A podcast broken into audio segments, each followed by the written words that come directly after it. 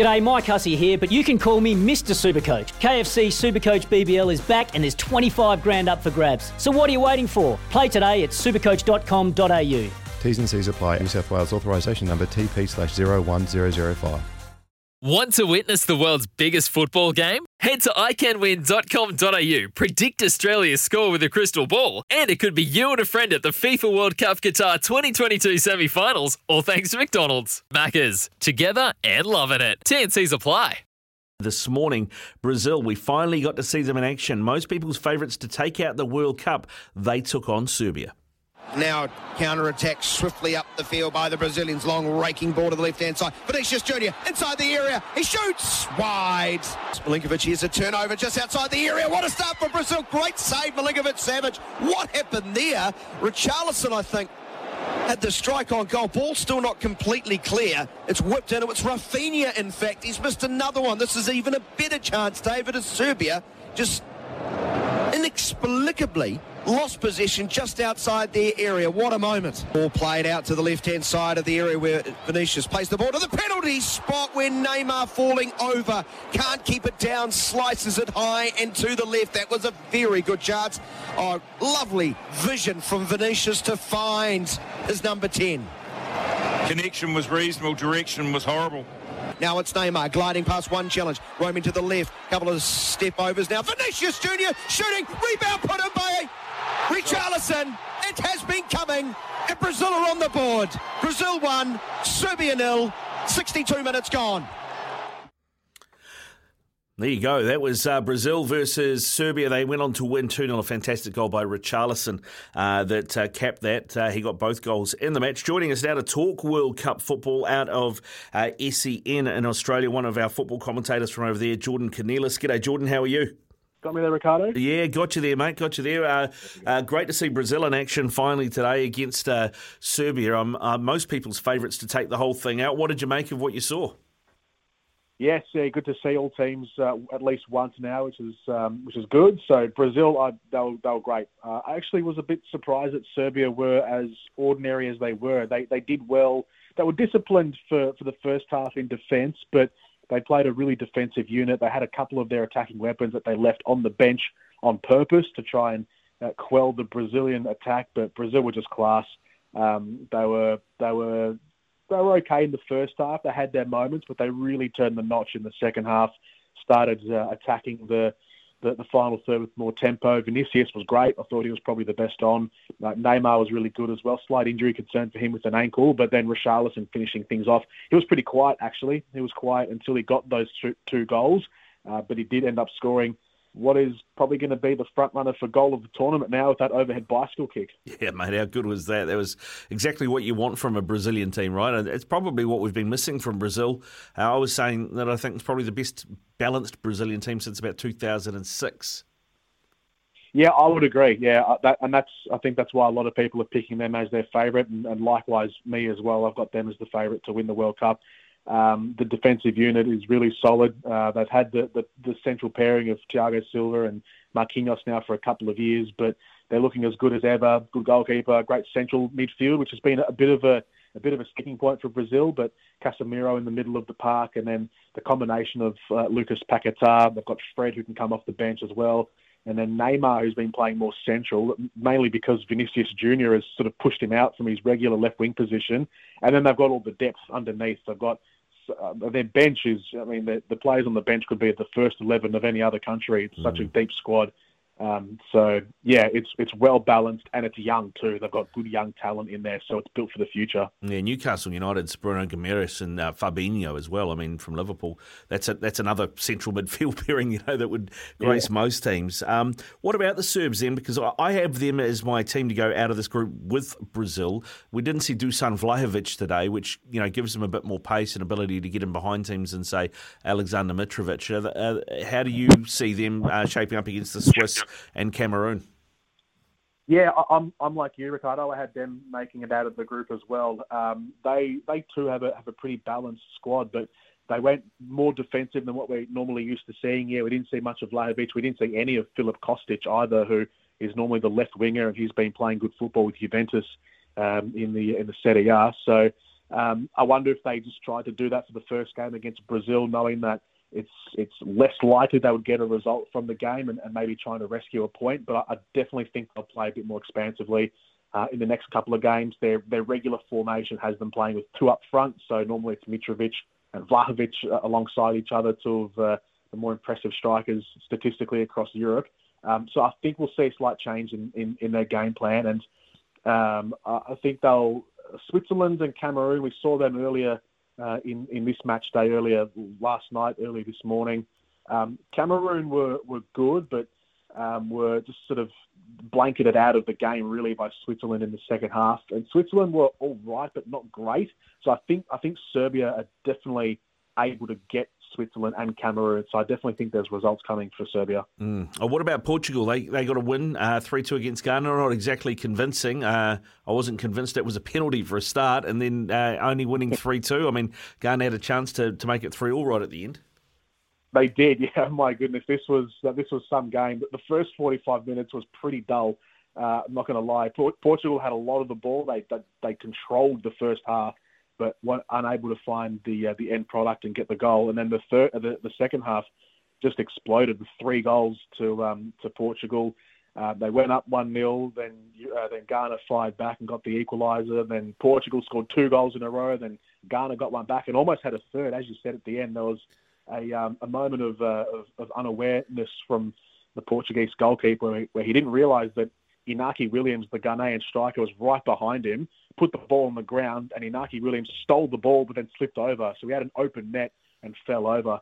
Um, but yeah, Portugal, they for all the dominance they had on the ball and for all of the, the great transitional play they had, um, the 3 2 result actually was not that convincing, as you said. I was pretty confident Portugal would dominate this game. Ghana are the, the lowest ranked team, they're the youngest team and the least experienced team um, at the World Cup. And so it was really written for Portugal to just wipe the floor with them, with all due respect to Ghana, but they didn't.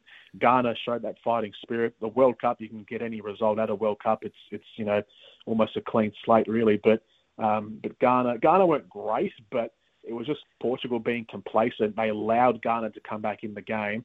And so now into the next game for Portugal in a couple of days against Uruguay, I'm probably less convinced now about Portugal than I was uh, only a few hours ago. Tell you what, um, I don't know if you if you like a punt on a game, uh, Jordan, but I would love to see if there's an option for the most red cards in the tournament in a game, and I I, I would put all my money on Portugal Uruguay for that because just the, the level of shithousery between those teams will be next level, I would imagine. absolutely, absolutely, it will be. Yeah, Uruguay are particularly uh, noted for doing that. Obviously, they've had Luis Suarez carrying that reputation for a while. Um, but yeah, and finally, we haven't had a red card in this tournament yet, so maybe we're saving our tokens for that game. Yeah, I, I remember going back to uh, show my age here, going back to '86 and watching Uruguay Scotland, and I think Uruguay that was in you know it was quite hard to get a red card in 1986, and I think they finished that game with nine. Oh, really? they just they, they, were just kicking lumps out of Scotland left, right, and centre. But uh, uh, we should uh, look at the games that are coming up. Uh, Wales play Iran uh, tonight at eleven o'clock. Um, I don't know about you, but I, I assumed uh, from what I'd seen from Iran and, and how conservative Southgate is that the England Iran game was probably going to be a 1 0 because Iran tend to play deep and are quite defensive. But I didn't see 6 2. Um, I doubt they'll be as open against the Welsh. What are you making of this game?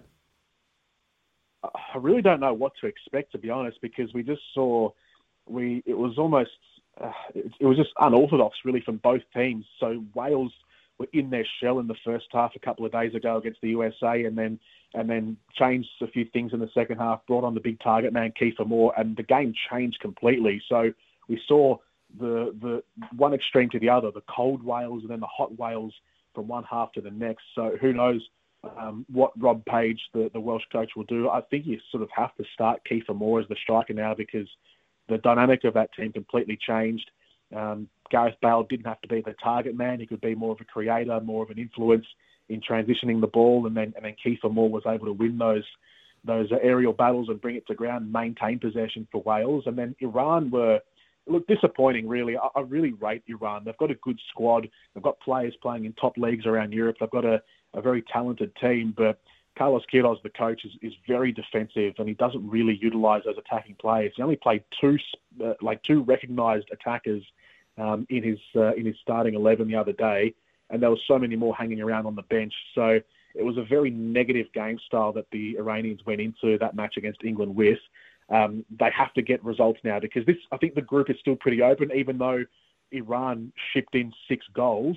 Um, they can still get a result with with Wales. This this game is certainly winnable, I think, on paper for Iran, even if their leading form doesn't suggest. And then maybe a point in the last game against the USA could get them to four points. Still would be a negative goal difference, but it's still kind of there, I think. I still think the group is open, but things have to really change for Iran. They cannot play the same way they did against England with the same attitude. Do you think Qatar will be as uh, hopeless as they were against Senegal? I mean, we're talking about the uh, uh, the Asian champions here. Um, they did not fire a shot and looked very, very poor. And I think did the Asian Confederation a disservice in that opening game against Ecuador. They just did not show up. Yeah, that's right. Yeah, and look, the other Asian teams, and most of the other Asian teams have been really good so far. So Qatar are sort of bringing up the rear, aren't they?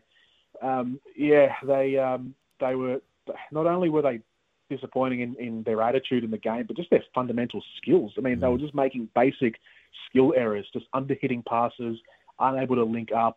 Um, it's a bit of a worry, actually. I don't know if I don't know. I mean, they are the Asian champions, as you said, but from what I saw from the first game, it's going to take a, a quite a big turnaround. I mean, there were some, not many, but there were a couple of pretty poor teams from that, that this first round of group matches, and, and Qatar were, were one of uh, the, the worst teams. Um, so uh, Senegal, you know, pretty tough opponent. They played a, a, a, dour match against the Netherlands a couple of days ago, and then and then lost two 0 So it's going to take a big turnaround for Qatar, but I'd be favouring Senegal in that match. Yeah, definitely. And then the Dutch play Ecuador. I think. Uh, I mean, this is an Ecuador side that is pretty young, uh, but they did take mm. points off both Brazil and Argentina in qualifying out of South America. Uh, it's not going to be easy for the Dutch, but I think the Dutch are shaping as that dark horse uh, in this tournament. I think they might actually go reasonably deep and give a few teams trouble.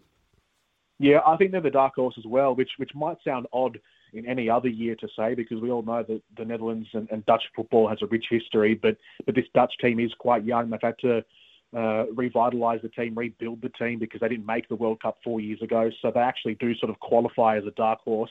Um, and Ecuador, I, you know, I think this game could actually be all right. I'm, I'm pretty hopeful for this game that it will be a good contest because Ecuador, all right, as I just said, you know, Qatar weren't great and, and they were the team that Ecuador played on the opening night. But I think just from what we saw from Ecuador, how positive they were, getting the ball forward, always looking forward, um, playing aggressive football, um, I've got a bit of hope now that, that Ecuador are going to be pretty competitive in this game against the Dutch. So I think this could be perhaps the game of the day. Um, and uh, and I look forward to seeing if, if Ecuador can carry that momentum from the first game into this game against against the Netherlands because uh, as I said the Netherlands in, in that game against Senegal a few days ago they weren't amazing. They were pretty dour and then got two late goals to win the match. So I think Ecuador might be looking at that thinking, you know, this game could be could be here for the taking with a with a surprise upset. But I think it'll be game of the day. Yeah, I'm looking forward to that one, mate. It's the one I'm going to get up for. Uh, England versus the US, boys. You know, England they've uh, their uh, results against the US at World Cups aren't great. They've had a loss and a draw. Um, I, I would expect they should get the win here, though, shouldn't they?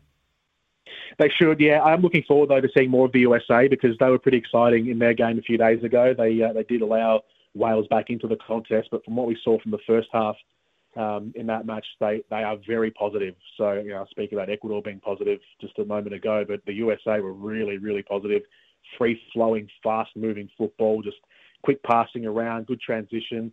Um, if they play that same way against England, and it will be brave if they do play that way against England because England were, were pretty comprehensive against a, weak Iran team. Um, England would be the easy pick as as the winner for this game, but I think the USA will be pretty competitive. So, um, yeah, it could be it could be a case of maybe England won't know what hits them. Although you know, I think they, they know a bit more about the USA now from their game earlier. But um, but yeah, I think this will be a really good game. And yeah, I think I think I'll tip England because it, it is the safer bet. And, uh, and the USA, the one thing they do lack is a striker, a recognised striker. So getting that finished product and, and getting it in the back of the net can be a little tricky without a recognised striker and, and, a sort of a rotating cast of number nines. Um, so that might be the one thing that does hold them back in this game is just getting it in the back of the net. But uh, I still think it'll be a pretty decent game, and it's always good seeing two big sort of uh, you know Anglo nations going up against each other. England with the rich history, and then and then the USA, this uh, this young uh, team of tyros. Yeah, it's going to be interesting to see how that game plays out. Just finally, Jordan, we've seen everybody play once now. Who mm-hmm. do you mm-hmm. like? You're sticking with Brazil? Um, yeah, I'm going to stick with Brazil. Yeah, there was no reason to uh, to move away from my tip of Brazil after what we saw today. But we've seen a couple of pretty decent teams. I mean, Spain were, were excellent, but they were playing a very weak Costa Rica side. Um, uh, France, I mean, against Australia the other day, that was that was very impressive. I think a lot of people were maybe on this side of the ditch anyway were, were hoping that the Omen or the Turk would would hit France, but it didn't. They were excellent. So uh, Brazil's still my tip, but um, but yeah, there's I think the heavyweights. We're only one game in. We can still uh, we can still you know keep keep the faith with the the France and the Argentinas of the World Cup. Yeah, good stuff, Jordan. Thanks for your time, mate. Go well and enjoy the rest of the cup. Appreciate it, Ricardo. Thank you, mate. When making the double chicken deluxe at Macca's, we wanted to improve on the perfect combo of tender Aussie chicken with cheese, tomato, and aioli. So, we doubled it. Chicken and Macca's together and loving it. Ba-da-ba-ba-ba. Available after 10.30am for a limited time only.